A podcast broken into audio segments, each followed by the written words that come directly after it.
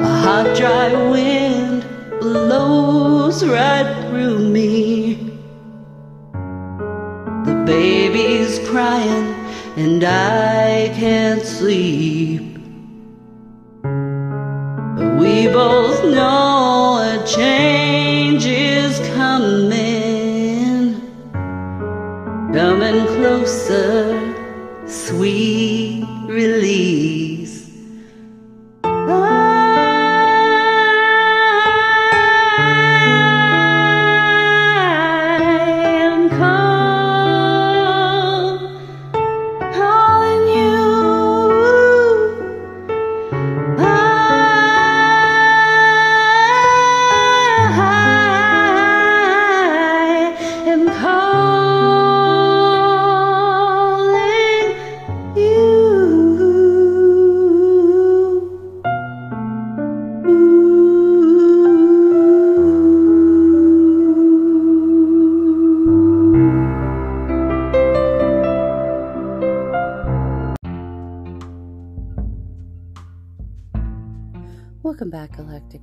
Groovers. Andrea Land, your grooving goddess, with another content warning, open, vulnerable sharing of stories. Dana of the Cotton Time podcast, also known as Ishtar's Return, a wonderful artist and friend of mine, and I decided that we wanted to talk about our experiences with women's health care, with abortion, and share from a more comprehensive perspective um, what is involved with those choices and experiences, and why access to full women's health care can jeopardize people um, even when they aren't. Uh, intentionally terminating a pregnancy.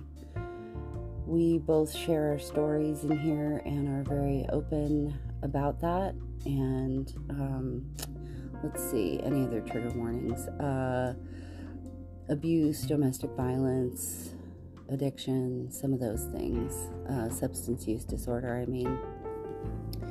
But at any rate, we're sharing this because this is such a polarized topic that it has pushed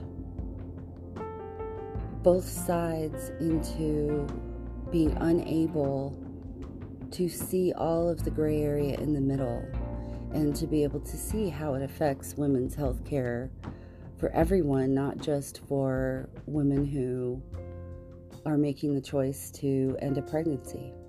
So I hope that this gives some perspective if you are on either extreme side and you do choose to listen to this, maybe it will give you a little more understanding of the middle ground. And if you've had this experience yourself, maybe it will be healing and you'll feel seen and heard.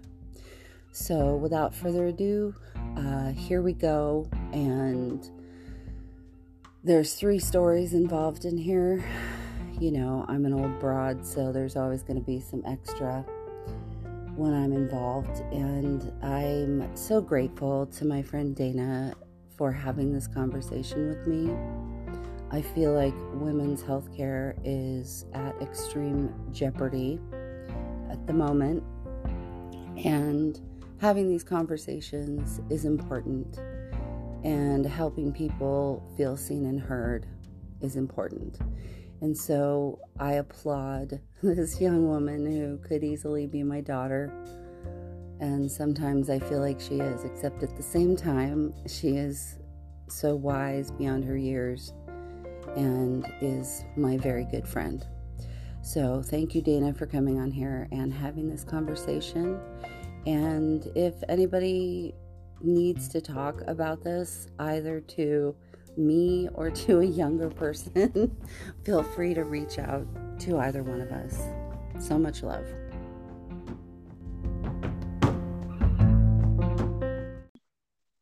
Hello there. I'm Andrea Land with Grooving Goddess Podcast. And I am Dana with Cotton Time.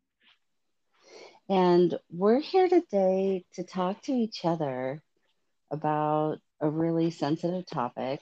Uh, I know it was in the notes, but just content warning for anyone.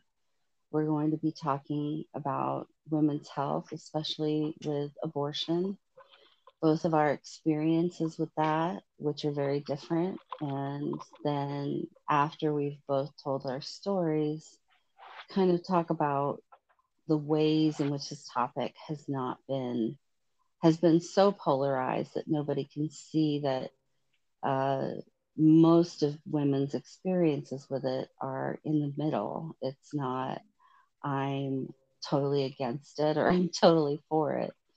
Mhm. Uh, so I know, Dana, we were talking not too long ago, and you were sharing with me how, you know, you had your experience, and because of the generation that you grew up in, because we're also like 30 years apart in age almost, um, that there was such a, you know, kind of gung ho attitude about it and not having kids too young and all that, that you felt almost social pressure to not um, keep your pregnancy and that you've had a really hard time with all that. So, why don't you start at the beginning?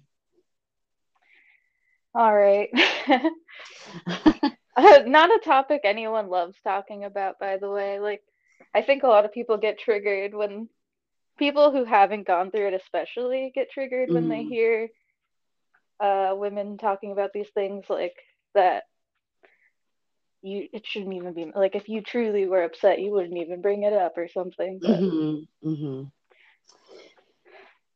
Yeah. um, yeah. So I was in a relationship, very tumultuous relationship. Uh, looking back, it was just because we were both young, had really awful family situations, like no emotional support, no parental guidance, which is probably how we got in the position where we created a pregnancy together in the first place, accidentally. Right. Um, but like we loved each other, and we Mhm. actually were still together now after almost six years. Oh, And wow. yeah, How old were you both when this happened for you? he was 21 and I was 20, about to be 21. Mhm. So not that is super young, but yeah, you by were today's adults. standards. Mhm. Yeah. Uh, like my mom, I think she had her first pregnancy at 22 or 23. So like comparing to her, I felt like super young. Like, oh, this Mhm. is bad. um, Mhm.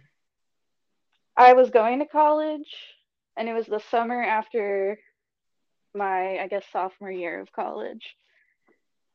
And I remember I knew as soon, like as soon as you could probably humanly possibly know, I knew it was like the week my period was supposed to start, and I wasn't even technically late yet.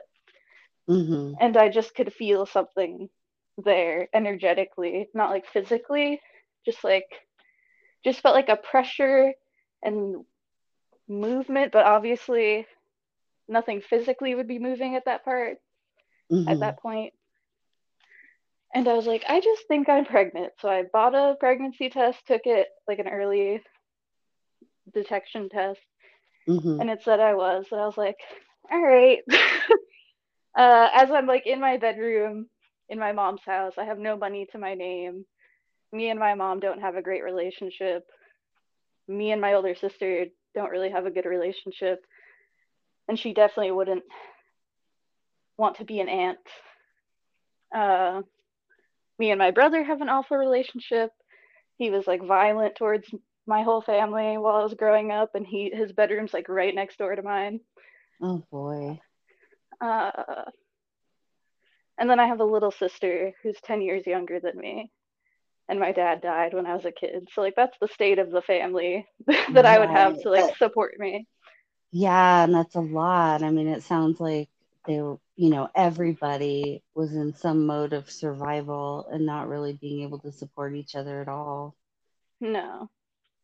And I think I didn't even tell any of them, by the way, ever. None of them Oh, still. wow. Wow. Yeah. And that was five years ago. We're going on five years. hmm Um, and my boyfriend also lived in a different state in his Oh grandma's house. Yeah. in his grandma's house, who had dementia with his dad, who had just gone out of jail and was an addict. Oh is an addict. goodness. Yeah. So it's not even, there wasn't even a, uh, like, entertaining having a pregnancy, like carrying its Mhm. term in my mind. I was just like, Mhm. no, no fucking way. Like, who Right. would help me? Yeah, that Uh, that's a lot to take on. All you know, on your twenty year old self. Yeah. And plus, I was still really go hung about gung ho about college, and hmm I wanted to have a career, and I wanted to be professional and like have my own money and blah blah blah, which I think is important to a degree to Mhm. have some resources, but I don't think you need to have this like super fancy, well established career like I used to think. Right. I know. Attitudes about that have changed significantly for obvious reasons, but Yeah. um, So I find out, and for some reason, I guess I just felt comfortable enough just calling my boyfriend and telling him about this because I was going to visit. We did this thing where every month we would alternate visiting each other. So one month I would go for Mhm. like a four day period, and then the next month he would come. And it was my turn to go, but I was like too eager with the information to wait. So I just called him and I was like, uh, I'm pregnant. he was uh, like, all right, well, I guess. And then we had a camping trip planned for that next week, and my birthday was Mhm. like the week after that. mhm. So very, very charged time.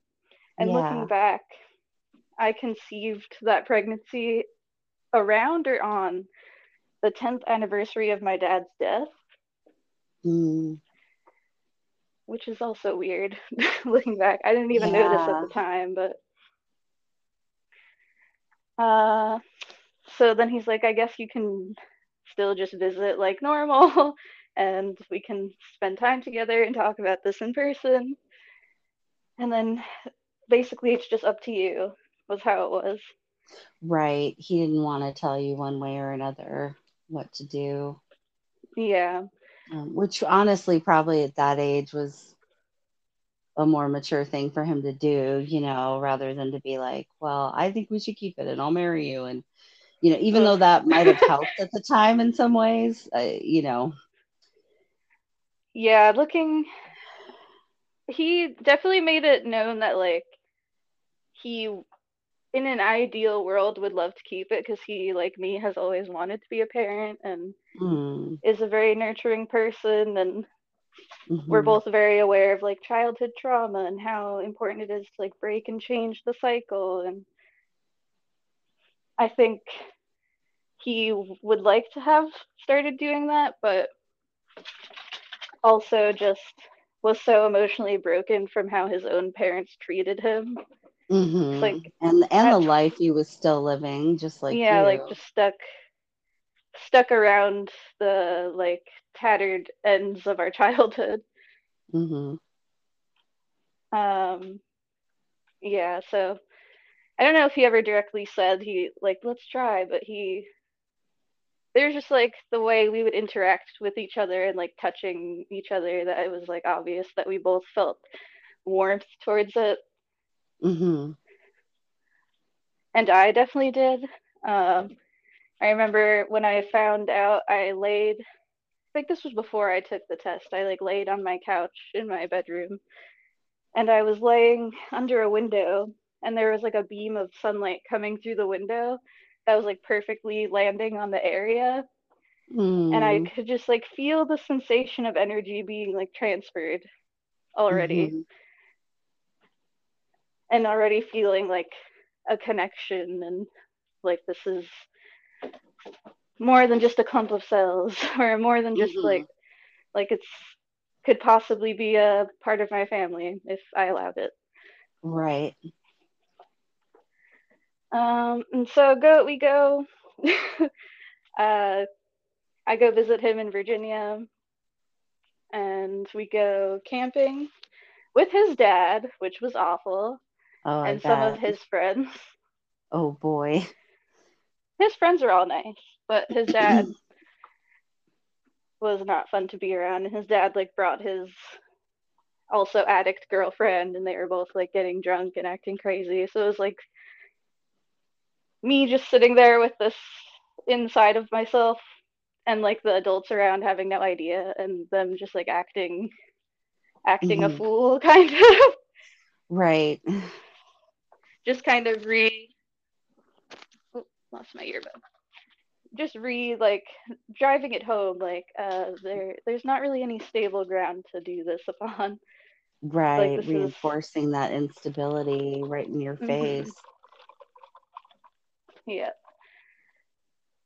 even though like i'm walking through the woods and i grew up in north jersey so i wasn't really exposed to much nature hmm so this was my first i think that was also my first time ever camping also Oh wow. so yeah lots of lots of weird intense events happening Mhm. and i'm walking through the woods with like bare feet and like walking in a stream and like feeling how the moss feels under my feet and i think being in the woods with bare feet was like making even the pregnancy feel more like powerful Mhm. and I was like using an axe and cutting wood, and I remember feeling so strong and like physically felt great, but then everything Mhm. around me was awful. Mhm. And camping trip ended pretty uh, shittily. My boyfriend was, since he grew up around addict parents, had addict tendencies. So he like Mhm. took some stuff with his friends while he's part while he's there. And I just stayed in the tent by myself and was like crying in the tent and I was like, there's just no way. Aw.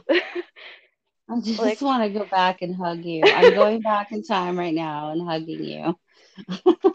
yeah. It's pretty fucking sad. It really is. it's just It sad. really is. Yeah. Uh yeah, and I wasn't even really allowing myself to reflect on how sad it was. I just was like, you just need to go do that and get Mhm. rid of this because the longer it's here, the more attached you're gonna feel to it. Right. and I just wasn't willing to take the gamble and try and trust the people around me to take care of me during that time. And Mhm. although that was awful and really painful, I feel like I was right. Mhm. Uh, yeah, so I was talking about this camping trip. It really exemplified exactly why I should not be trying to start a family because trying to become a mom and going through birth to me is like descending into the underworld Mhm. and that requires a lot of trust on the people around you like the living space you're in and just in yourself like having the confidence to do that. And i definitely was not in that position just because i had no there was no strong women in my life. Like i feel like i Mhm. could have uh, been more knowledgeable and in my power by 21 but there was no strong mothers in my life my mom had kind of just she like created most of my insecurities like the opposite of what a mom should be doing to her child so Mhm. it, everything was just upside down and i feel like that's how it is for a lot of people these days with how fucked our culture is so Mhm. even when people could feel ready to become a mother it just seems so impossible in this day and age Yeah. It, um def- it definitely isn't as supported. That's for sure. no not at all it's like a burden to be a mom and to bring children Mhm. So I also wanted to, when it hung up, I was going on to a sidebar of in the future, oftentimes when I would tell spiritual people about this experience, they would say to me, Wow, you know, I can feel that if you had gone through with that, it would have been fine and you would have been happy. Oh, Yeah. what a shitty thing to say to somebody. Yeah. Oh, and that, that's like, that has has honestly Ugh. scarred me. I don't blame you. I mean, wow. Yeah. Wow. Yeah. Uh, people say some pretty dumb shit, but wow. I also want to say it was a man, happened to you. a man who said that. Oh, gross. Yeah. yeah. A 38 year old man told me, a 20 something year old young woman, oh, I know with my my super spiritual powers that on another timeline you're a mom right now and you're so happy. But sorry, you're on this timeline. That's bad. was basically how it felt like he was saying. Right. Ugh. Wow, how enlightened. Yeah. Uh, So Gross. PSA, never fucking say that to anybody. yeah, it's It- all if they've ever, say, if they're yeah. confiding in you do not tell them oh i bet you would have been a great mom like that does not make it that doesn't sweeten the blow No, it doesn't make it better. Um, I think the only appropriate response to someone is um, you did the best you could at the time with the tools you had, and um, you know, how wow what I a support you? sacrifice You know, how can I support you? You know, hmm uh, yeah awful yeah, but that's wild. Um, so, so what you went? So you left Virginia, you went back home, and then what? yeah i also wanted to point out so when we came back from the camping trip his grandma is like in the throes of her like her dementia is getting really bad at this point Mhm. and sh- when we came back from that trip she was just so angry at me and i feel like it is because on some unconscious level she knew that i was pregnant somehow. Like she was just picking it up in the ether or something. And like me and my boyfriend would we had i had visited a ton of times at that point. So like it wasn't odd for us to like lay in his room together. But for some Mhm. reason during that time she was like pissed that i was in his room with him. And like Mhm. made me lay on the floor and was like you guys cannot be in the same bed together Oh, wow. it was how, yeah it was so crazy traumatizing.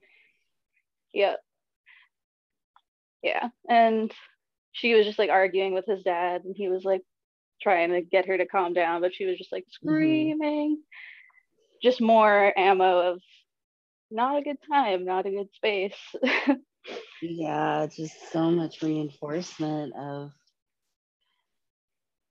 the toxicity that you were both Mhm. surrounded by. yeah so at, during this time my mom also invited my boyfriend to come live with us which was super out of character for her to let so just like offer someone to come live in our space and Mhm. she was a pretty private person and she didn't really know him very well like she met him a few times when he visited but they weren't like friends or like super close or anything but Mhm. I just was telling her about his home situation, and she was like, Ah. How about he comes and stays with us?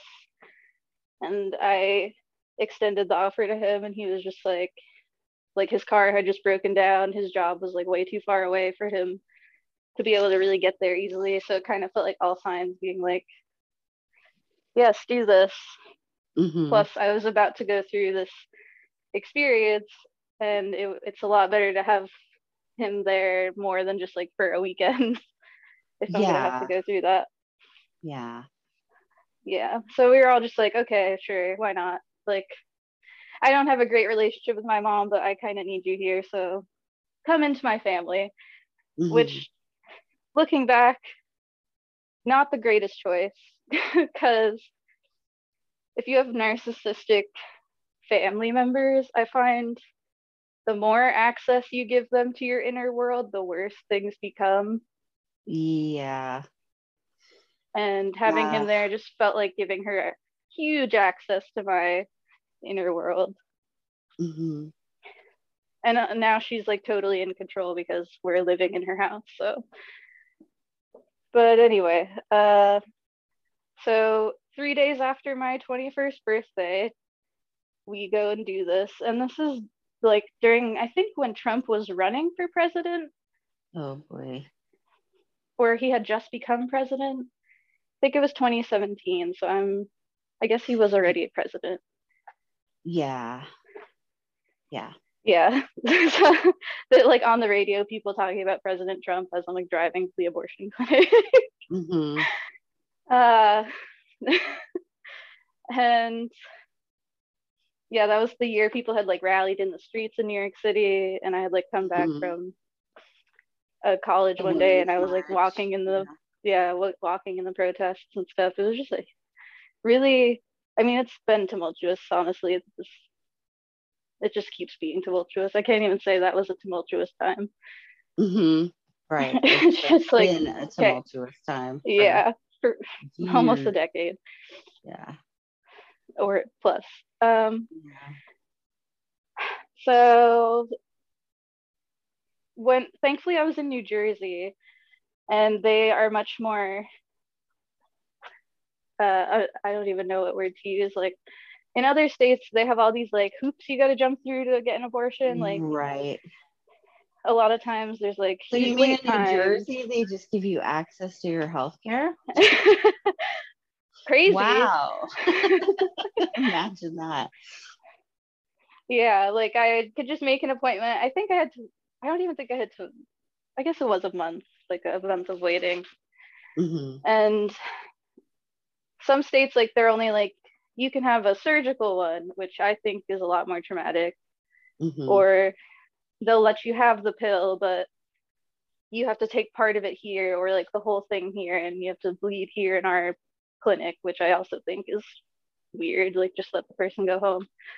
Yeah. but in new jersey you're allowed to just get the medicine there and then go home and be in private. So got the medicine and did it on a weekday. So my mom's at work. My older sister doesn't live with us anymore. I guess my little sister was at school.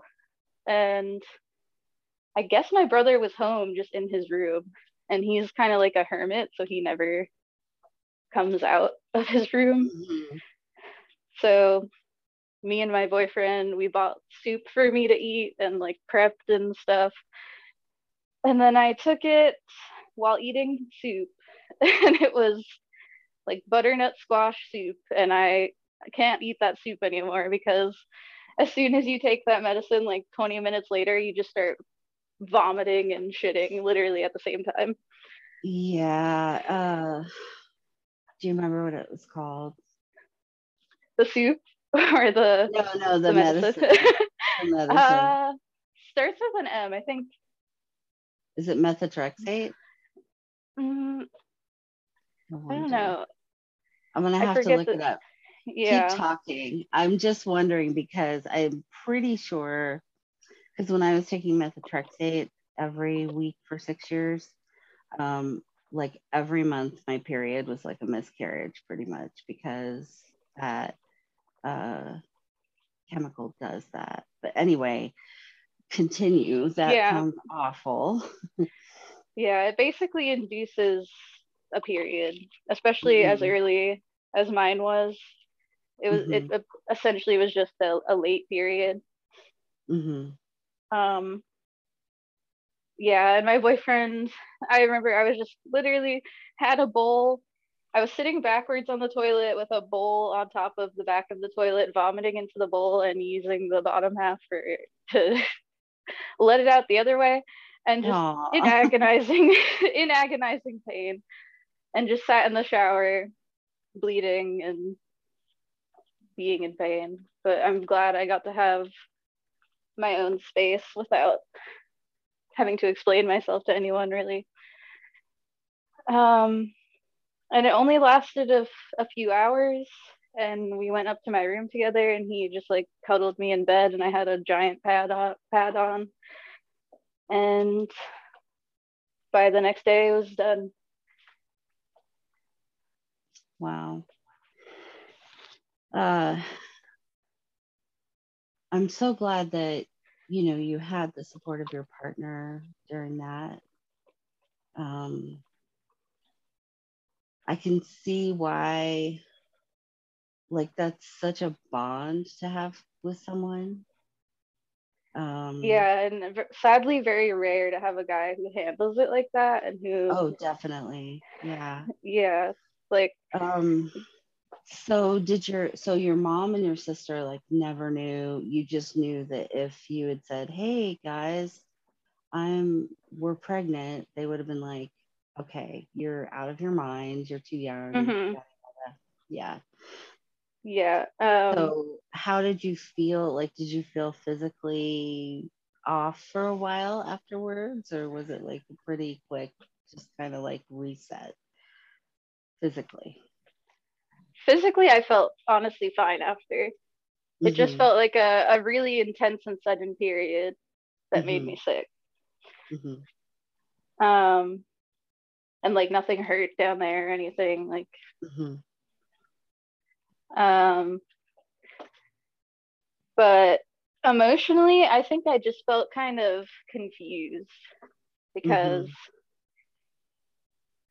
I feel like growing up, I was kind of taught that like it's a sort of casual endeavor in a way. Like it's as simple as birth control. Like you take the pill and you don't get pregnant. And it's definitely more emotionally complex than just taking other forms of birth control, Mhm. especially when you and your internal world wanted to keep the pregnancy and you had to just sacrifice your own wants for the benefit of this potential child, which is the better Mhm. thing to do, but it's still sucks that women have to sacrifice parts of themselves because our culture and society is awful. hmm The ways in which motherhood isn't supported, uh, childcare, minimum income level, you know, like basic income, basic resources, medical care. You know, it costs like ten to twenty thousand dollars to have a baby, or at least it did when I did it. I don't know what it costs now. It's probably more. And then, um, you know, once you have one, then women make less. They a lot of times can't work because, like in my case, um, I think I was going to make $20 after I paid for daycare. And so I basically would have been working for insurance benefits if I got back to my job with my first um, child. But uh, so yeah, I mean, our society does not. There's there's you know there's not enough preschool. There's just there's so many things that we're shut out of, and then and we're expected to somehow find this magical mythical creature of a man. And I mean, you know, it's really not fair to the guys either. This isn't like man bashing right now. It's just the truth of the way it is, the way the system is set up. We're expected to find some guy that's just like, okay, well, I'm gonna uh, sacrifice everything and work and support you, even if I can't. And you know, and uh, and then they're expected to do that, you know, and it's like it's all such an antiquated way of structuring things and the fact that women are the ones who uh, do the birthing has been the thing that has been used to in my opinion anyway to control us and keep us subservient A um, hundred percent. Forever Yeah. there might have been a few matriarchal societies here and there that you know it was different but not really Literally Christianity framing uh birth as this like punishment. Mhm, Like why is creating human life a punishment, guys? mhm, What mhm. why are you treating it like that? That should be a Yeah. beautiful, joyous initiation. well in turning being pregnant at any age and under any circumstance into something that is a burden Mhm. instead of something that is A um, miracle. you know a miracle um, something that we're meant to like that we we should have the option of having that experience whether we're poor or not you know Yep. And then that's the thing is and, and it's kind of funny because i think that's honestly what's happening right now with some places like texas and whatnot that are putting up these abortion laws. It's a two-pronged thing. There's the racism factor because more white women are you know like there's less white people. You know what i mean? Like we're not reproducing as much. And so therefore they're like well shit you know we're losing our quote unquote majority um, and then there's the other part of it where um, uh, where was i going uh, you know it's just another way um, Like they want to maintain a poor class of people. hmm And they need people to work. They Yeah. need people to work. They need poor people who will do, Those shitty jobs no one else wants to do. yeah, the, the things that are underpaid and underappreciated in a lot of cases. And because there are blue collar jobs that are really good paying jobs and everything. But like generally, who does those? Men. Mhm. you know what I mean? Like the only jobs I can think of that maybe, I mean, nursing is a skilled job. So it may not be quite the same thing, but you know what I'm saying? Like, as far as like a trade, a skill that someone studies and then gets paid well for, um, there's not as much of that opportunity for. Yeah, and plus, if you're having an accidental pregnancy, it will make it way harder to get that schooling to do that trade. hmm hmm Yeah, there's like the lack of that support. So it's just never ending. So so it was it was hard emotionally afterwards and confusing. How long did that like what was what was kind of the like six How to heal after that. out yeah like how did and then and then your partner as well um Yeah, it takes, it's hard on men too. Um, mhm, I think a lot of men are just conditioned to believe they don't want to be dads. right Like, my boyfriend was experiencing all of his friends being like, huh, he dodged a bullet there. Like, oh gross yeah yeah, like, well, that's great. Like, why are you Yeah. sad? and it's fucked up. Uh, yeah um, yeah, and there's just really no space for men to have feelings about pre- pregnancy either. hmm Um, but I to I just felt this energy inside of myself like I needed to mother something after that. Like uh, my opportunity had kind of been robbed from me, but I still want to experience this in some way. So I was Mhm. like, why don't I work at a daycare? I need job experience. I've never, I had like one job at that point. I had two jobs, but they were like, you know, like a three day a week thing you do part time while you're going to school, like not, not a serious thing that I was showing up for every day and like experiencing what what that's like to go work every day and like take it more seriously than just something that's funding my school. right So I decided to take a break from college because I was like, I I just can't see myself going to school after that. Like I need a moment at, at least. Mhm. And I applied to some daycares and ended up getting this job at one. It started out as being the assistant of the infant room, but if you know anything about the world of daycare, it has a huge turnover rate because daycare teachers Mhm. are treated like shit and paid like shit. And pretty much, I would say nine out of 10 daycare teachers I've met are like super overstressed, overworked, sick all the time, Mhm. poor.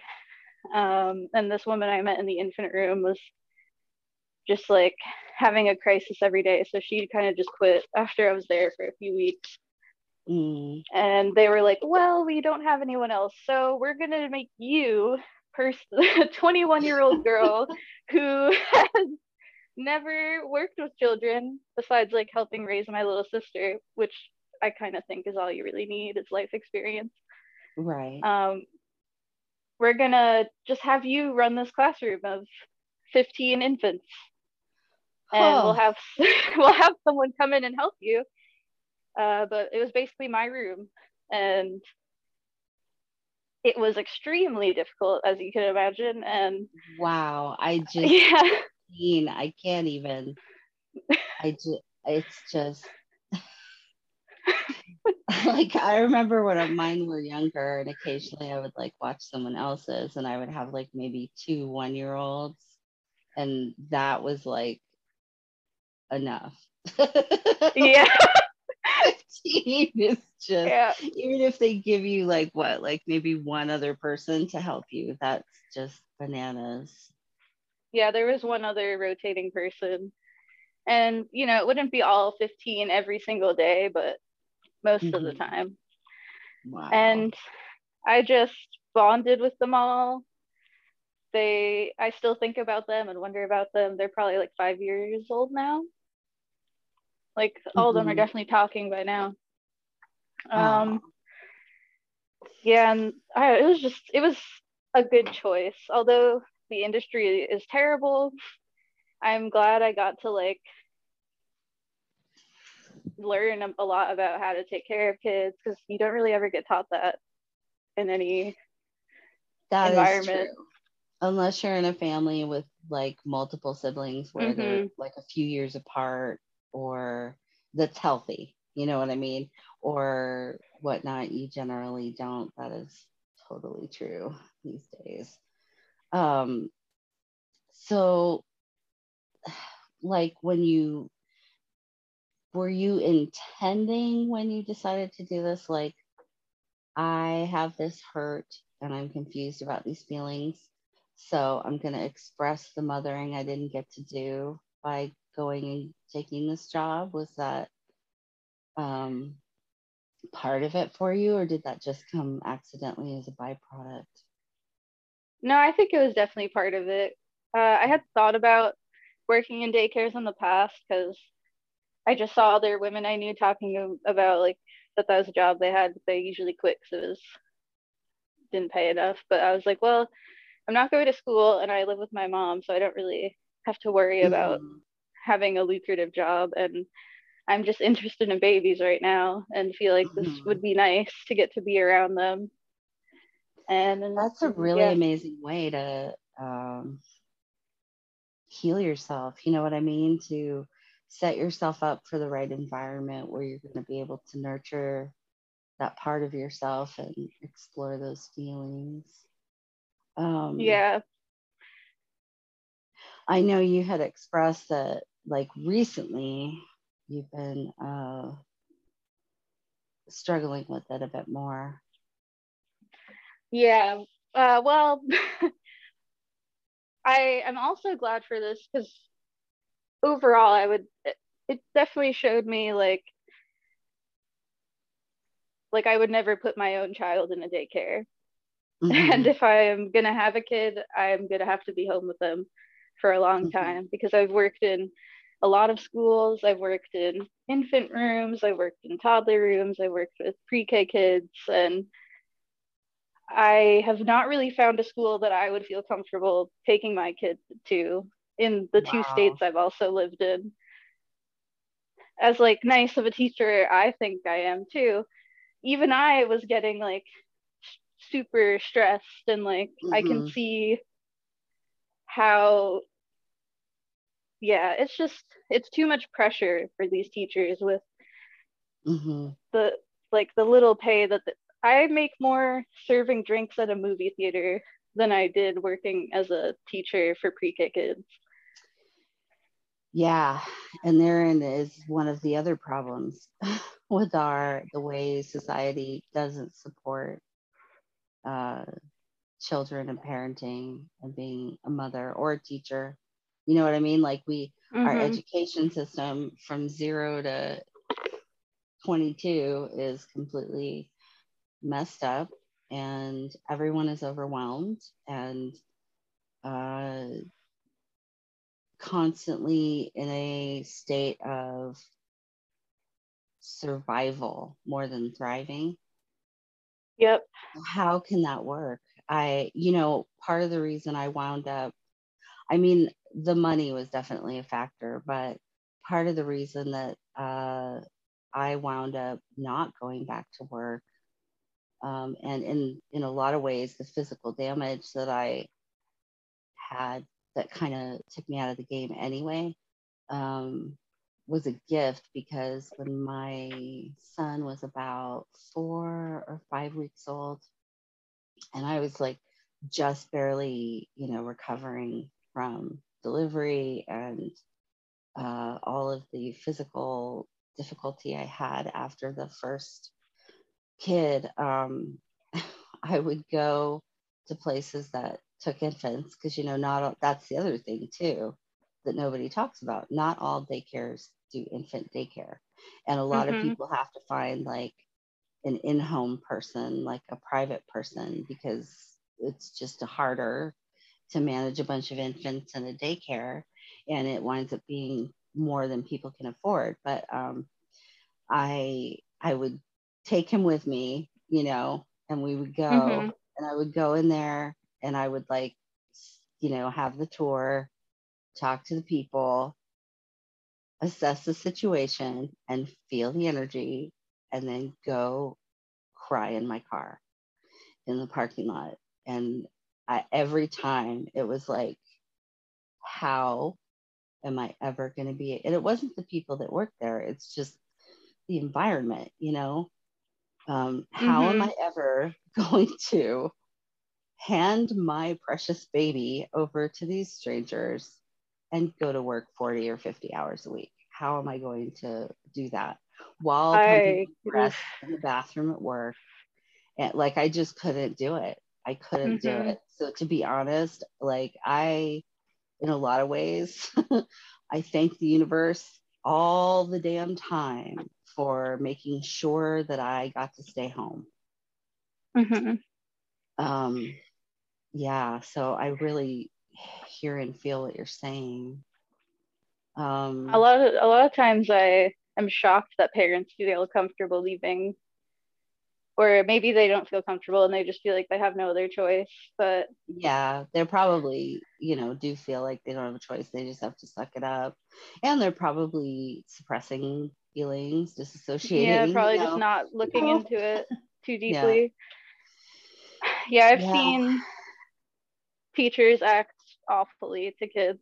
I've had to quit so many places because I just couldn't stand like I would just walk in and hear yelling, like yelling at toddlers, like Mm, screaming at them and grabbing Mhm. them and I'm like this last place I worked at, I just kneeled down on the ground in the playground and this toddler hugged me and I just started crying while hugging her.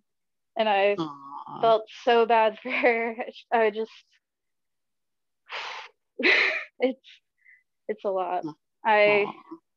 like to all the teachers who are strong enough to keep their shit together and be an actual good peaceful environment for their kids you're like an angel on earth doing divine work like Mhm, mhm. i so desperately would love to work at a school that feels good Right.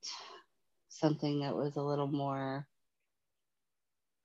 and you know, like it's, I can see it on the horizon so clearly. It would be a matter of just having certain tools and training for for the teachers, you know, and for the staff.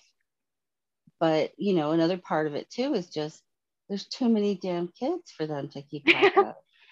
There's Yeah. just too many. It's, I mean, 15 babies. That's just like that's my mind is still reeling from that for real. I that's like it would be like running the maternity ward, like the what do they call it? It's not the nursery, I guess, where they take the babies when women are there and uh there's a bunch of babies in the little little nursery. It would be like running that all by yourself.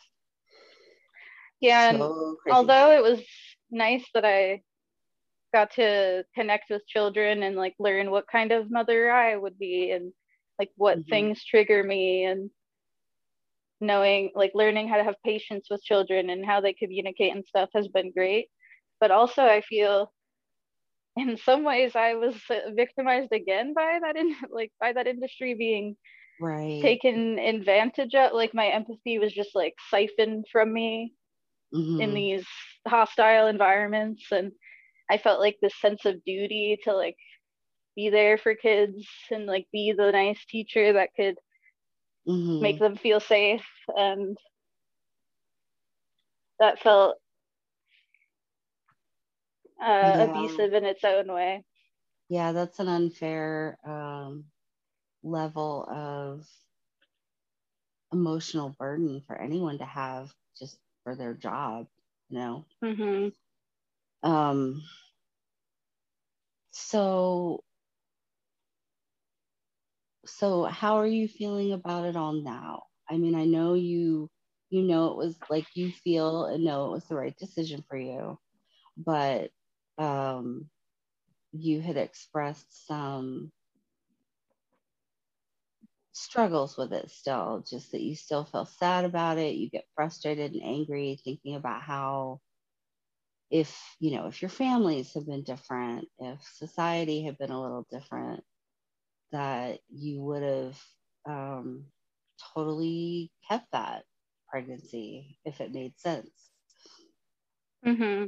and i feel like i would have thrived in that role and in a Mhm. different world that that i'm meant that's i just feel like i'm meant to be a mom and i would be a great mom and hmm that's just kind of always been my natural inclination and even when i was a little kid i was i like loved my mom and i thought she was amazing and i would like try to do nice things for her all the time and like offer to paint her toenails and like wake up early on a sunday and like take out the dishes for her out of the dishwasher because i knew how hard she worked. Like i always felt very aware of how my mom felt even though she didn't really Mhm. express how she felt. Uh, and I always just wanted to like ease her burden, I think, which is Yeah. not great. A kid shouldn't feel Right. like they're a burden, but right. I I just think I always had this empathetic caretaker energy.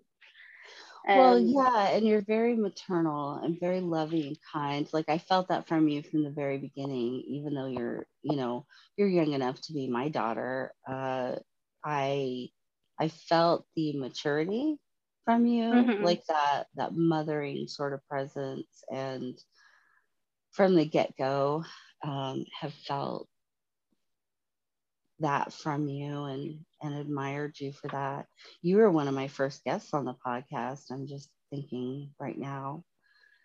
Um, yeah, So, is there anything more you want to say about your story before I start talking about my side of it a little bit? uh, I guess I could just like cap the timeline. Like, I realized I quit my last daycare job and I don't think I'm ever going to go back unless it's like an amazing school at this point. Mhm. Uh, and I've noticed that if I had gone through with that pregnancy, my kid would be like turning six. So they would also be out of the daycare age range. Mhm. And it's like, oh, I've like worked in the field interacting with kids as they were going through the stages that my kid would have been going through. Wow. Like I had to like experience all the ages, even though I wasn't going to experience it with my own kid. Oh. Yeah, that's something I think about sometimes on an energy level. Yeah. that I unconsciously was doing that or something. hmm That makes sense to me. And, um, you know, I'm sorry for the parts of it that hurt. And I support you and the decision you made. You know, it really, all things considered, it was probably the right one. But like you're saying, I understand that part of you that's like, but this, you know, just a just a little more help from somewhere Yeah. would have made it possible. And uh, I think that's a sentiment a lot of people share. And that's part of why I really wanted to have this talk with you um, and then talk about my experiences with it as well, because um, people aren't seeing or expressing a lot of times because if they're if they're pro-choice they feel a pressure to be like yep i did it i'm fine with it you know yeah I never think about it. I have no about regret. it because then you're somehow betraying like the cause or feminism Mhm. by expressing that and then likewise I felt like that for a while. yeah and then likewise if you're pro you know uh, anti-choice I, I get tired of calling it pro-life uh, so if you're anti-choice um, then you're you're equally you know entrenched in that side and you have to just be against it even though you may understand that there are Mhm. cases where maybe it, it it is necessary. And if we could just get to the point where we can talk about it realistically and understand that it is an accessible it's in a part of women's ca- health care that needs to be accessible. And for like the reasons that you said you know you're lucky you lived in a state where you were able to have a much gentler experience and be in your own space and all that and Mhm. so many people do not have that option or any option in some states now um, Mhm. but uh, you know my experiences reinforce why it's so important for it to be available and for Mhm. women to have that choice just as part of basic health care um, i've actually i had um, one abortion but i had a miscarriage before that which basically wound up being an abortion because of my access to healthcare. So before my children's father, I was in a relationship with someone who was, uh, you know, he struggled with alcoholism and would get violent, and I was still deeply enmeshed and not healed from all my own uh, tumultuous upbringing, messed up family. Like I never saw any good examples of relationships or marriages ever, pretty much. Um, And then uh, uh, in the meantime, I had lupus, and so I was constantly told, um, "Well, you're probably not going to be able to carry to term." Like Oh I don't my know how many times people told me that. They told me that over and over and over but uh, dysfunctional boyfriend and I were living together. We were engaged, all of that stuff, and I I don't think I had gone off the pill, but it was one of those things where like I may have just missed one day, and even though all these people told me all the time that I wasn't going to be able to carry and all that. I still had like extreme fertility. it's like Hell so it was a miracle that I got to that age uh, without getting pregnant, honestly. But because I think I was like 27. So uh, we got pregnant and we weren't married yet, but we were living together and we were engaged. And um, he was like, you know, we were doing things like uh, counseling for him and whatnot. So it all seemed like okay well we're living in a house we have jobs um, and i and at the time i had a job that i easily could have done through my pregnancy. Um, so it seemed feasible. And um, then uh, i was already a high risk pregnancy even though i was in the middle of my 20s right? And i was poor didn't have good health care you know benefits sucked. I lived in a small town where there was like only one hospital that did maternity at all, and it was the Catholic hospital, Mhm. uh, which my doctor was associated with. Um, so I had like so many ultrasounds Uh, and then around, and you were very calm.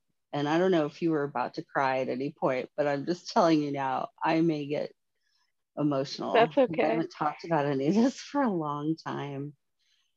Um, but so about 12 weeks, something just didn't feel right. Like I wasn't spotting or anything. It was just like something didn't feel right. Because like you, um, I felt that energy immediately. Even like as Mhm. soon as I missed a period, I knew. Um, and we that was the other funny part is that like um, you know, we hadn't been trying, but it's like I just knew. And so at 12 weeks, um, I went went in because I just felt like something was wrong. And this was around Christmas. Uh, it's so weird because I always have such a hard time in November, December. And it's like, yeah, because almost every shitty thing that's ever happened to me, like surgeries and, you know, it, it all seems to happen in that window of time for whatever reason. Huh. It happens for me in July and August. yeah, isn't that weird? How Yeah. I, I have to check my chart and see what the hell's up with that. Um, so I go and she does the ultrasound, and there's no heartbeat. And uh, so she tells me that I've had a miscarriage and that the baby stopped growing at 10 weeks. And um, and then so you know, I I ask her, okay, so what do I do now? What do we what do I do? And she said, well, you have two options, but uh, the other option, you'll have to go to Planned Parenthood, which thank God we had one here. You know what I mean? Because Mhm. we are a small town, so we very well could have not had one 20 something years ago. Uh, but she said, well, you can either go to Planned Parenthood and get a, a D&C. She didn't call it an abortion, at least. Um, she said, or you can go home and just wait for it to happen naturally. So, since I was deeply invested, you know, I was keeping this baby. I had no intention of ending the pregnancy. Um, I just, I couldn't, couldn't go do that. And the other part of it was, I was going to have to pay like several hundred dollars, right? which Mhm. who has that at Christmas time on 220 something salaries, right? Mhm. So I just couldn't afford it. And uh, so I just went home and waited for this thing to happen to me, you know? And Yeah. um, finally, uh, it was about a week, week and a half. New Year's Eve, I start having cramps and bleeding. And, you know, I was 10 weeks along. It's not like I, I was like three weeks pregnant or something. Yeah. And uh, so it was so painful. Um, and by New Year's morning, I mean, I I was in agony. I was throwing up from the pain. It was getting Mm. worse and worse. And I just knew I was not going to be able to just, you know, deal with it. Um, plus, you know, something could be wrong because that's the other thing is that waiting for it to happen naturally can be highly dangerous. It can put your body really? into toxic shock and sepsis. Um, if you're carrying around, you know, uh, this terminated pregnancy for too long. Um, so it was so bad, I just couldn't take it anymore. Uh, Mr. Alcoholic was um, fully hungover because, you know, he had been getting drunk because it was New Year's Eve and it didn't matter that I was in the middle of uh, Oh losing my my god. Oh Yeah. my god. So great. So guess who drove me to the hospital? Take a wild guess. Your mom? Me. Oh my god.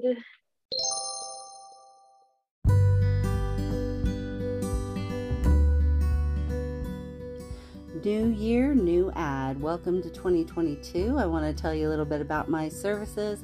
I do a variety of oracle readings, animal communication, expansion coaching, consciousness anchoring, and grief mediumship support. I feel like I'm forgetting something, but I'll just move right on to the Patreon, which is a darn good deal because here's the deal with that. There's a 5, 10, and $20 tier. All tiers receive 50% off all of my services all the time. Unlimited discount. As well, the $10 tier gets full access to all content, including all previously recorded content from the last three months. And you would think with only three months, I wouldn't have that much, but boy, there's plenty up there. It would take you a while to get through it, to be honest. So there's plenty to watch and listen to and absorb and learn from. As well, on the $20 tier, my VIPs get a free service every month. So that is like a 75% discount on some of my services. If you would like to have me as a guest on your podcast or you would like to be a guest on mine, go to my booking link through my link tree and book a podcast interview. If you have a good or service or healing art or intuitive practice that you would like to trade with me for one of my services, let's start the new economy with bartering, shall we? So go book a trade, go book a podcast interview, go book a service, and go join the Patreon at Grooving Goddess on Patreon. You will have to go do it in a browser because you can't find it uh, in the app due to the fact that I have it marked 18 plus. So if you would like to join the Patreon, go do that there. And boy, we just can't wait to have you there. The Patreon has grown so fast in the last few months, and I know we're just going to keep growing. So come join the Xanadu party and learn more about yourself, space weather, grid work, consciousness expansion, time manipulation and perception, and much, much more.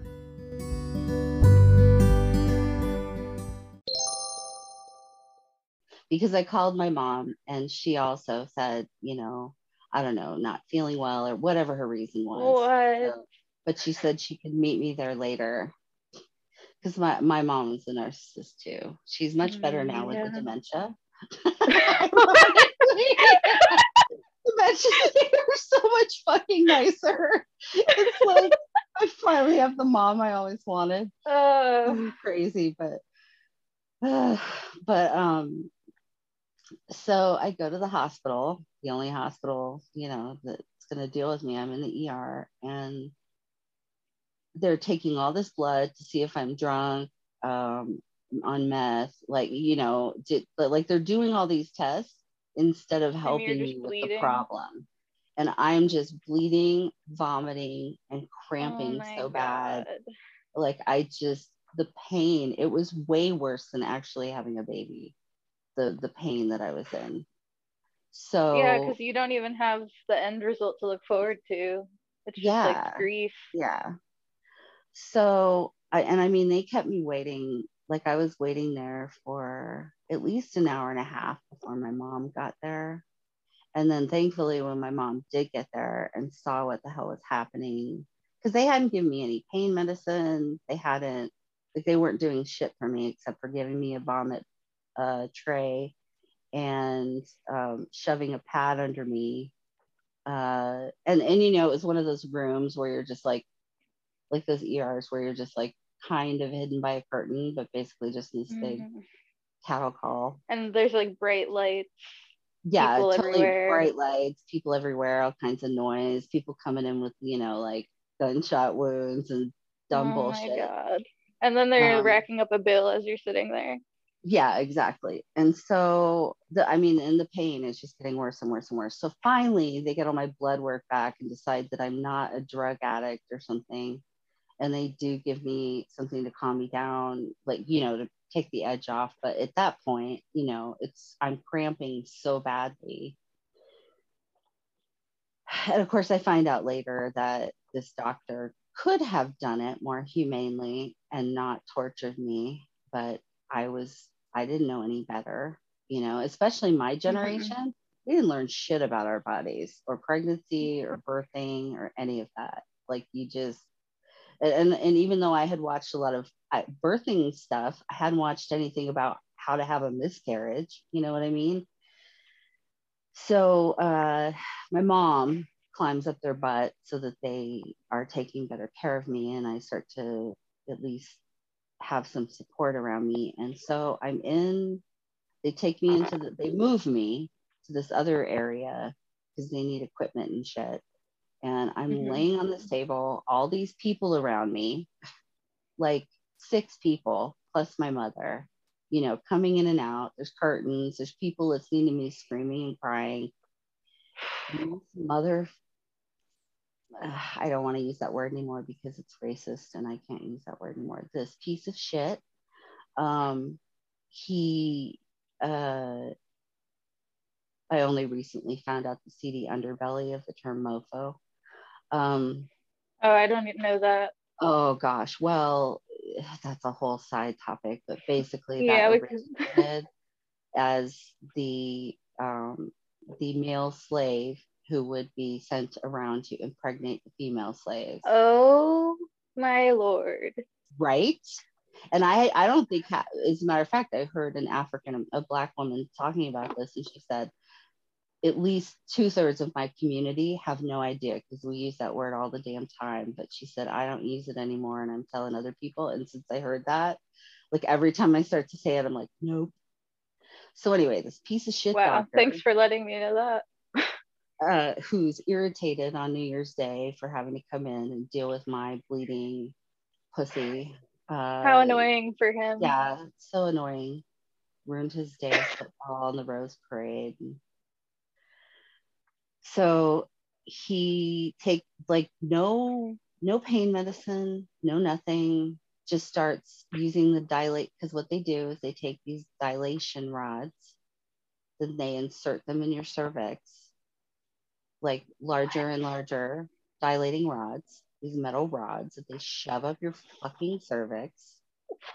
And until, they're probably not explaining this to you, right? They're just doing it. Uh, well, no, he was kind of saying stuff, but I mean, honestly, I was delirious from pain and vomiting True. and being and at that point, I was like so out of it, uh, just because I was in so much pain and so miserable and upset. Yeah. You know, it was sad too what was happening to me. And yeah, and shit about that. Um, your partner didn't even fucking show up. Yeah, he he was too hungover to bother coming to the hospital and wanted to watch football. So, um, oh my god, yeah. I hope that man has had an awful life. I kind of think he has.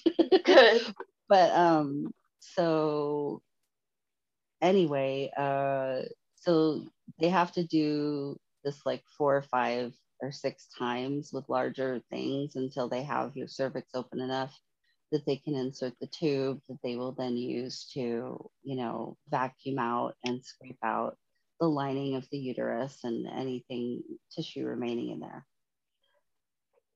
So, which I felt all that because they hadn't properly medicated me and hadn't hmm. properly done a procedure. So I'm feeling all of this happening and and then I go home, you know, and my my partner's like clueless and and then I had to like go back to work after the holidays because me being young and stupid and not understanding uh, I had already started telling people like I didn't know the don't tell people until 12 weeks rule. You know what I mean? That they talk about just in case something happens so that you don't have to deal with that with people. So for like weeks, I had people asking me how it was going and then being re traumatized, having to tell them no. I'm not pregnant anymore. And then, you know, just like, so it just Uh. continued for a while. And uh, I was devastated by that. So I tell that story because it's an example of why full access to healthcare is needed for women. Because if I had had another hospital to go to or insurance that would have covered the procedure that I needed or whatever, I would have been spared all of that agony. Uh, that was Yeah, that's that's just that's an assault. yeah that was exactly what it felt like and that was the other thing too because i hadn't fully processed all my sexual trauma because i hadn't remembered it all yet. Mhm. um so i'm a sexual assault survivor like laying on this table vomiting from pain while they torture me you know. It was there not needs to be like there like women shouldn't have to go to hospitals for these things. There should be Mhm. places specifically dedicated to women's health and experiences and pregnancy needs. You shouldn't be going through this in a bright lit room with gunshot wound victims wailing next to you. Like, yeah nobody talking to you about the emotional, interpersonal side of this trauma. Yeah. no one treating me like a human you know i was just someone in the er taking up space and making them do things at the time. And i and I, i'm not the doctor was a piece of shit but i'm not blaming everybody in the entire hospital. You know i get it. I understand how the system works. But uh so that was one experience. And then fast forward another year. We are two weeks from our wedding. He'd been sober, you know, we were like, the counseling thing had gone really well. And, you know, we were so, we had, anyway, so we'd even like bought a house together, like not married yet, but uh, together we're able to qualify for this house and um, things were looking pretty good. And then he got drunk, went off, and he got went in a blackout. And he hadn't been violent towards me before, but he had done things like, you know, like punching a hole in the wall when he was mad because he lost his wallet or those kinds of things, which I now know those were all signs, you know, but I didn't at the time because Mhm. my personal trauma was not healed yet. Uh, so two weeks before the wedding, um, he had gotten jealous over something. He was really, really drunk, and uh, we're laying in bed. And the next thing I know, he goes in the living room. He gets his shotgun, and he walks down the hallway and points it in my face, and is crying and out of his mind. And I am laying there, completely terrified, and thank God I had the presence of mind or source or somebody told me how to speak to him and calm him the fuck down so he would just lay down and pass out. Uh-huh. But the whole time I'm waiting for him to shoot me. And um, thankfully, I got him to put the gun away and lay down, and he passed out. And then I laid there wide awake for like four hours, uh, waiting for him to wake up and go to work so that I could take all of my shit and leave. you know, because that was, I was like, I am done. You know, that Yeah. I'm done now. this is something that we're going to talk about. Oh my fucking and Christ. work. And I had a whole wedding planned and everything. So now I had to Oh cancel my God. whole wedding. And thank God for my mom because my mom said to me, she said, honey, it's just a wedding. But this is like the one time in my life before she got uh, dementia cured that she was like super, super supportive, you know, in a situation. And she told me, she said, it doesn't matter if it's the day of the wedding. We can, you know, back out of this anytime you want. and it doesn't matter. You know, it's better to follow your heart and do what you know is right for you than to worry about all this other stuff. And so she had already told me that. So That's when he good. I packed up as much stuff as I could in my car and my dog. And uh, well, actually, I had to leave my dog there, but that's a whole other separate trauma story. Um, I did rescue him later. Um, I had to dog nap him. Uh, I got real gangster after that. I would too. Fucking gun in Ugh, my but face.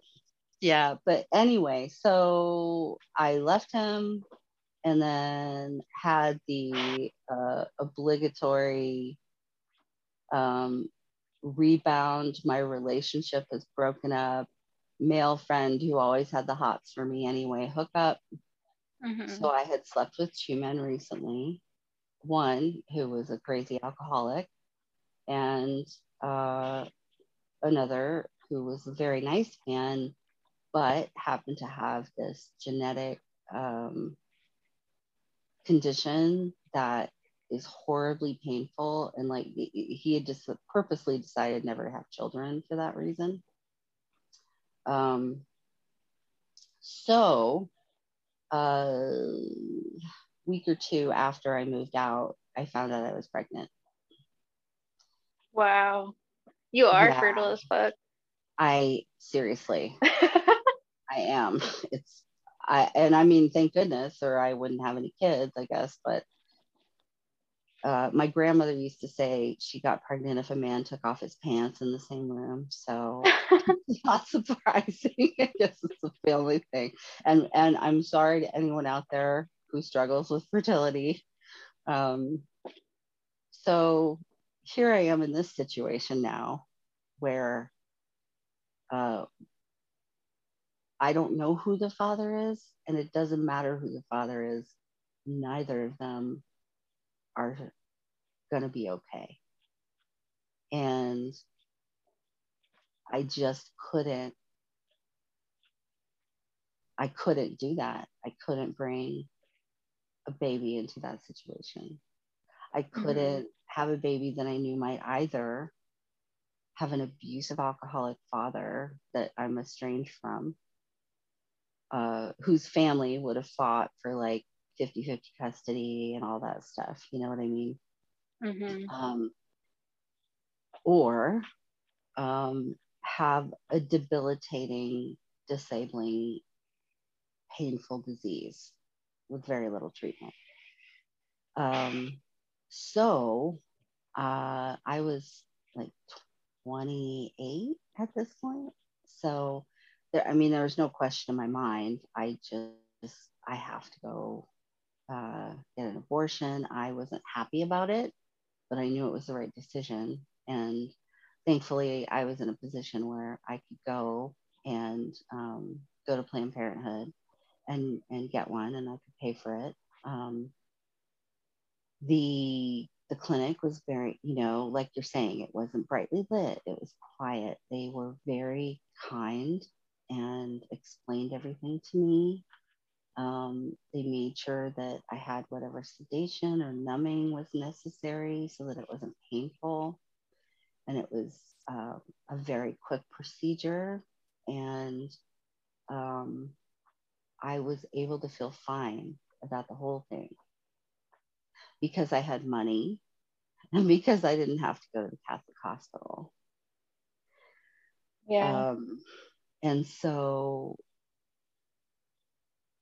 there have been lots of time, even though I know I made the right decision, there were lots of times that I have thought about the, you know, what if? Did I make Or, or Mhm. just those thoughts, like you have those thoughts like, wow, they would be 20 something now, or Mhm. um, and then when you actually do have children after there's that as well and and and um, being a high risk pregnancy person anyway when i did get pregnant later in my 30s and you know it was intentional and on purpose again ridiculous like i went off the pill and i was immediately pregnant and then Mhm. my second child the doctor said, Well, you're not getting any younger. So if you're going to have another one, you should probably stop uh, breastfeeding so that you can um, conceive. And I had one period and then I was pregnant again. Um, Wow. I want to So- see your natal chart. yeah. um, I'll send it to you. But uh, so you think about it while you're pregnant because you're like, what if what if that did something? What if that did something? And I'm never gonna, you know, be able to carry this baby. You know, like all those things uh, are. Oh yeah, I have that thought a lot, which Yeah. I think is like in- infused with some Catholic guilt where I'm like, oh, what if Mhm. because I did this, I'm not going to be able to have kids ever again? Like the universe will punish me. Like that was my one shot. It totally is, just so you know, because um, in reality, uh, I can't remember what the percentage is, but a really high percentage of first time pregnancies are miscarriages. And then women go on and have babies no problem. Um, and also, you know, there's not, there's no evidence that having had to have a D&C or, you know, the abortion pill or any of that um, reduces your chances later. So I do think it is just a lot of that imposed guilt and whatnot. Um, yeah, like punitive thinking of yeah. the universe as this punitive force Yeah. gonna punish you. But when I had that experience where it was within my control and it was so much more calm, again, guess who drove me there? Yourself. Yeah. And then I drove Uh. myself to work afterwards. God. I couldn't miss any more work. Because- You know, I Yeah. actually also had another abortion story, but it doesn't feel like an abortion because I did it myself outside of the medical system. Mhm. So I don't even think about it that way, but maybe I'm fertile as fuck too because two years later, my boyfriend and I Mhm. had it happen again, but I found out so early that I was able to like Google different herbs and stuff that you can take. Mhm. And Yeah. I did a, think it was parsley, parsley tea, just Oh. boiled parsley and drank Huh. the broth from that. And I got my period within a week. Wow, that's really um, amazing. I knew it was good for UTIs, but I didn't know that. Um, thank goodness you had that available. But yeah, you know, having a more pleasant experience, obviously, it made me see the vast difference between the first experience, which was uh, totally unnecessarily traumatic, and then my Mhm. second experience of losing a pregnancy, you know. Um, and the uh, so so all of that backing it up in my ancestry, my great great grandmother, uh, she was uh, ev- everybody in the immigrant community um, in Yonkers, New York, called her a white witch because she was a woods witch, she was an herbalist, she um, she was a doula, she was a midwife, and she was also a cut wife, which is what was available in the 20s and 30s and 40s and 50s before this became um, a medical procedure. There were some doctors, you know, but uh, so like I had this strong lineage in my family of the idea of why it's necessary for women to have access to this because like in her case um because my grandmother you know would would help her with getting instruments and towels and those sorts of things. And so she she knew a lot about everything that was going on. And um, usually when women came to her uh, they had either been assaulted or um, they were married and they were either Catholic or just happened to be with someone who refused to stop impregnating them like you know what i mean? And like if these Yeah. women had not gone like they couldn't feed any more children. They were already in so such poverty um, and you know or their partner was abusive. And so um, this is why this whole system and subject needs to be addressed and talked about because I don't think people who are staunchly in the anti choice side of things understand that making these laws don't just reduce access to health care for women who are even seeking an abortion. Not that it should, but you know, like their moral objections, they're throwing women who have miscarriages, women who have, you know, some kind of trouble, like they're throwing everybody in the same bucket and just saying, well, Mhm. tough shit. And then providing no alternative. yeah, providing no alternatives, no support. And then if you do, Taking it away, in fact. and, it, and then if you do need to uh, be a welfare mom, you know, then you're maligned and hmm called a piece of crap because now you're you're uh, living off the government and being lazy because you're raising this kid that um, they told you you had to have. So God. obviously, all of that is screwed up. Yeah. It, I think mothering, there needs to be a revolution around motherhood. hmm hmm And you know and what? I, I, really want to be part of that. me too.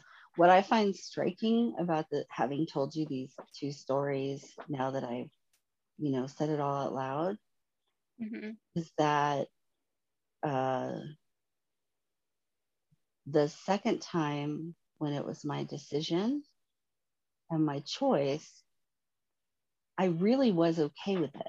I mean, there were moments throughout my life where I thought about it, but it wasn't with like a ton of regret or beating myself up. It was kind of like the way you're talking about, like, gee, I wish things hadn't been so shitty, you know? hmm um, and then comparing that with the first time where uh,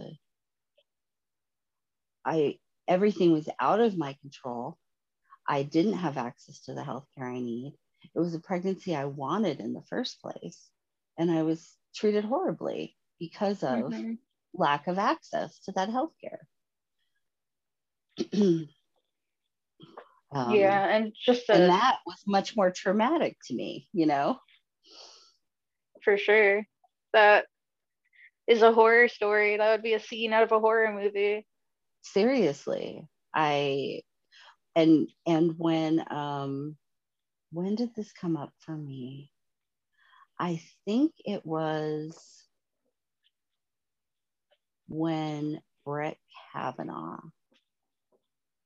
was put on the supreme court and then rbg passed away and i realized what was going to start happening um, with women's health care and access to health care uh, that was when I remembered that story of the miscarriage and what happened and how much that, you know, traumatized me and impacted me and made me realize that it's not just about abortion, even, you know, it's not just about that choice, it's about access to women's health care, period.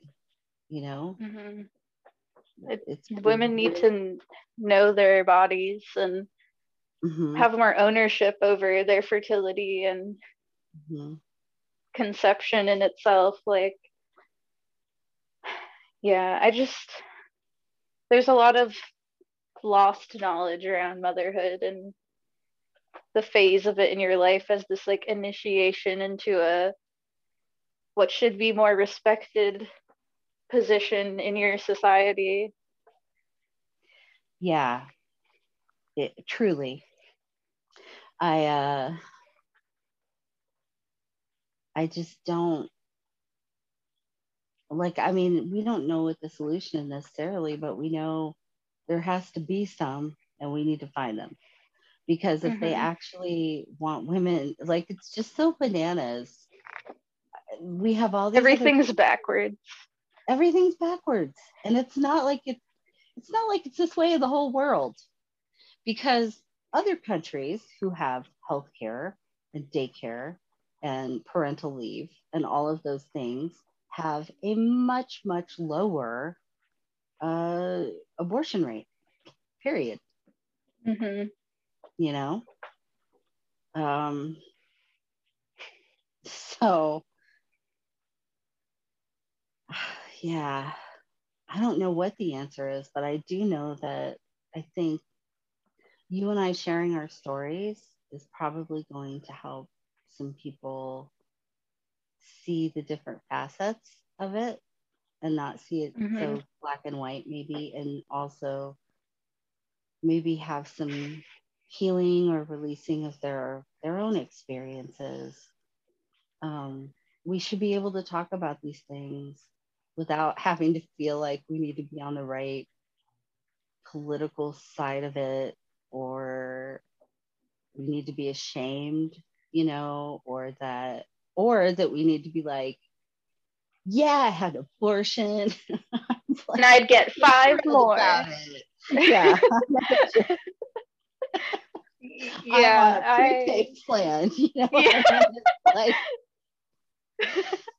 uh, yeah, there's there's also way more women than you know who have experienced this and most Mhm. people just don't ever allow themselves to talk or think about it. absolutely. had a- An experience recently uh part of getting over my abortion was getting really into art and putting that creativity into or like that creative energy into like a physically creative thing instead Mhm. um and it really helped me like find an identity after that too but uh, i made a painting called abortion in the jungle a Oh. Yes, I. You know what? This makes so much sense now because I mean I saw that because I'm on your Patreon, you know, but Mhm. um, keep keep talking. We'll have to um, maybe I can share that image when we put this episode. yeah maybe it could be the cover of the episode or something yeah, that would but be awesome. uh I made that painting. It was my first like big canvas painting and it took me 3 months to do. So it was like a huge project.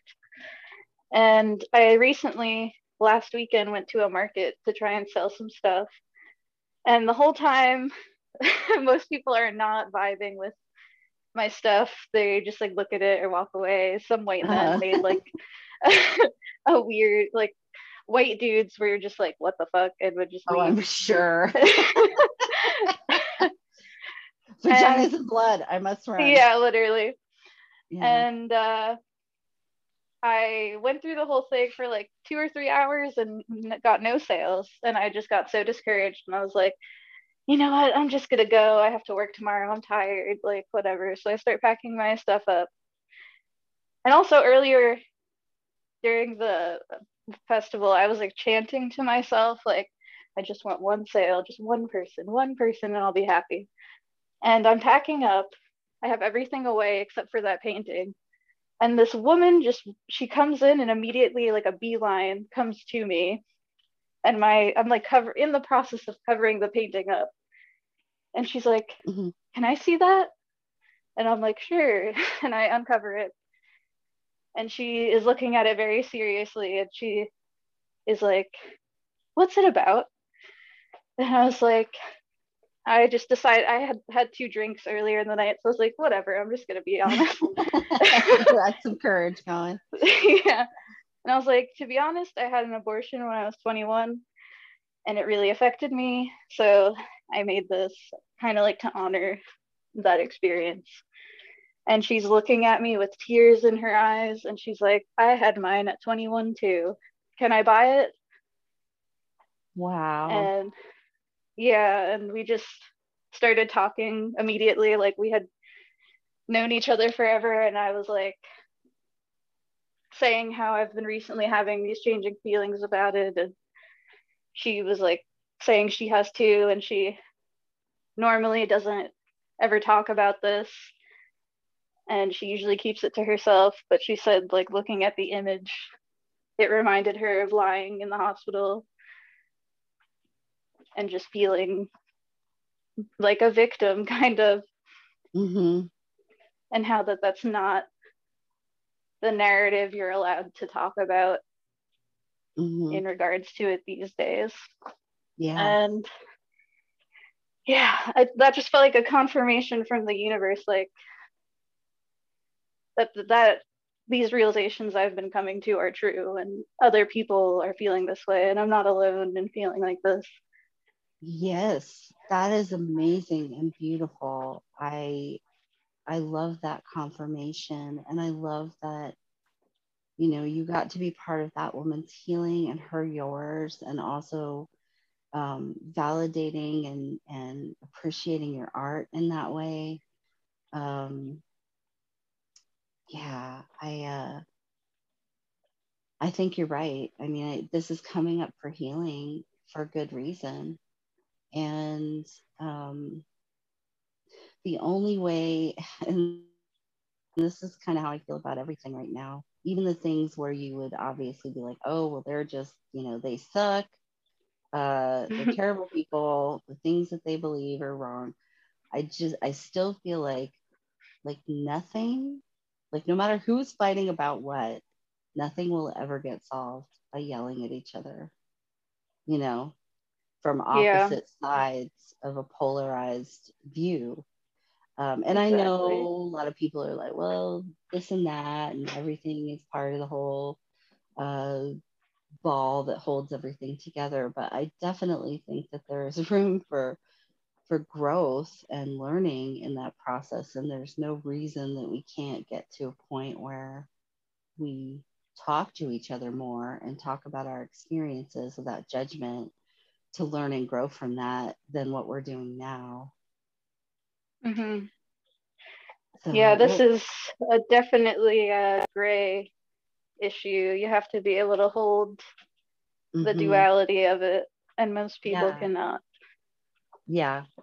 Yeah, they just, you know, they get they get this idea and part of that too is because people don't understand biology and anatomy it just all, all the factors you know combined Mhm. they don't um but they just like people who are against it have this image of you know a promiscuous woman Mhm. or um and uh that if you know you're like taking a, a living breathing um human you know and exterminating them and and then you have the other side like we talked about in the beginning going like they just can't see past their extreme viewpoints. It's a clump of cells. yeah it's that's always the response. Yeah and then and then women like have to stick die on the clump of cells sword um which is order to- dehumanizing in its own way. Yeah yeah because like we said there is this like energy there Mhm. but that energy is so sacred that women will choose to protect it by not letting it come into this world because our world's fucked up.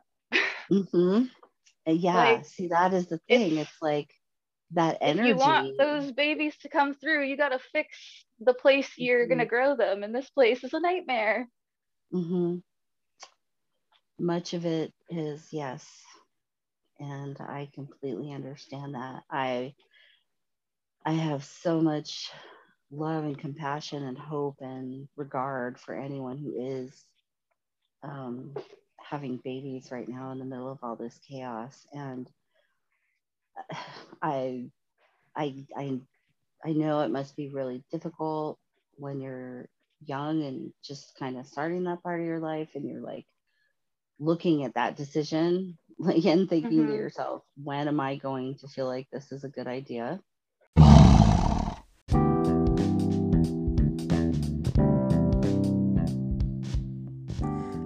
Cats and Kittens, Let Me Tell You About Meow podcast on YouTube. This is our collaboration between myself, Andrea Land, Grooving Goddess, and Seraphina of Fraggling with Seraphina. It's hard to believe that we have been doing Meow Podcast, M E O W W, on YouTube for almost a year now. Watch for a lot of exciting upcoming events this year. We host a global panel discussion and healing conversations about topics including metaphysical, socio political, health really all about aspects of human and non human life.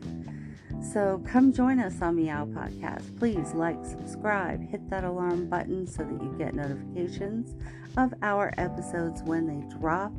We have many guests from Grooving Goddess and also from Fraggling with Seraphina, as well as entirely different guests that you're not going to get on other podcasts. So come listen, watch, and enjoy Meow Podcast today. You can also find and follow our page on Instagram, the Meow Podcast, and send us a DM if you would like to be on the show or you have any questions or comments or just want to say howdy. So come on down and strut your stuff with us cats and kittens in these healing conversations. Meow Podcast. It's not a vibe it's a frequency.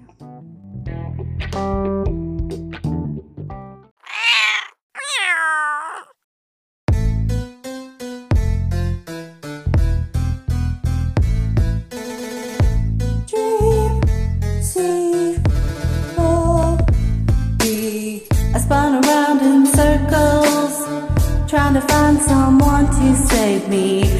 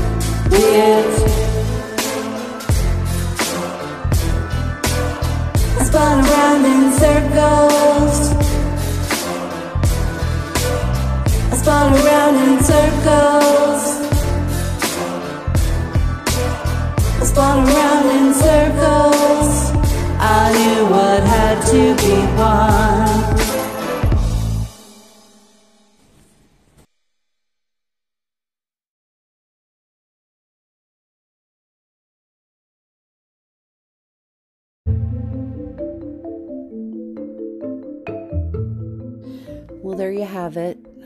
both of our, in my opinion, very carefully and artfully expressed feelings on a very difficult topic.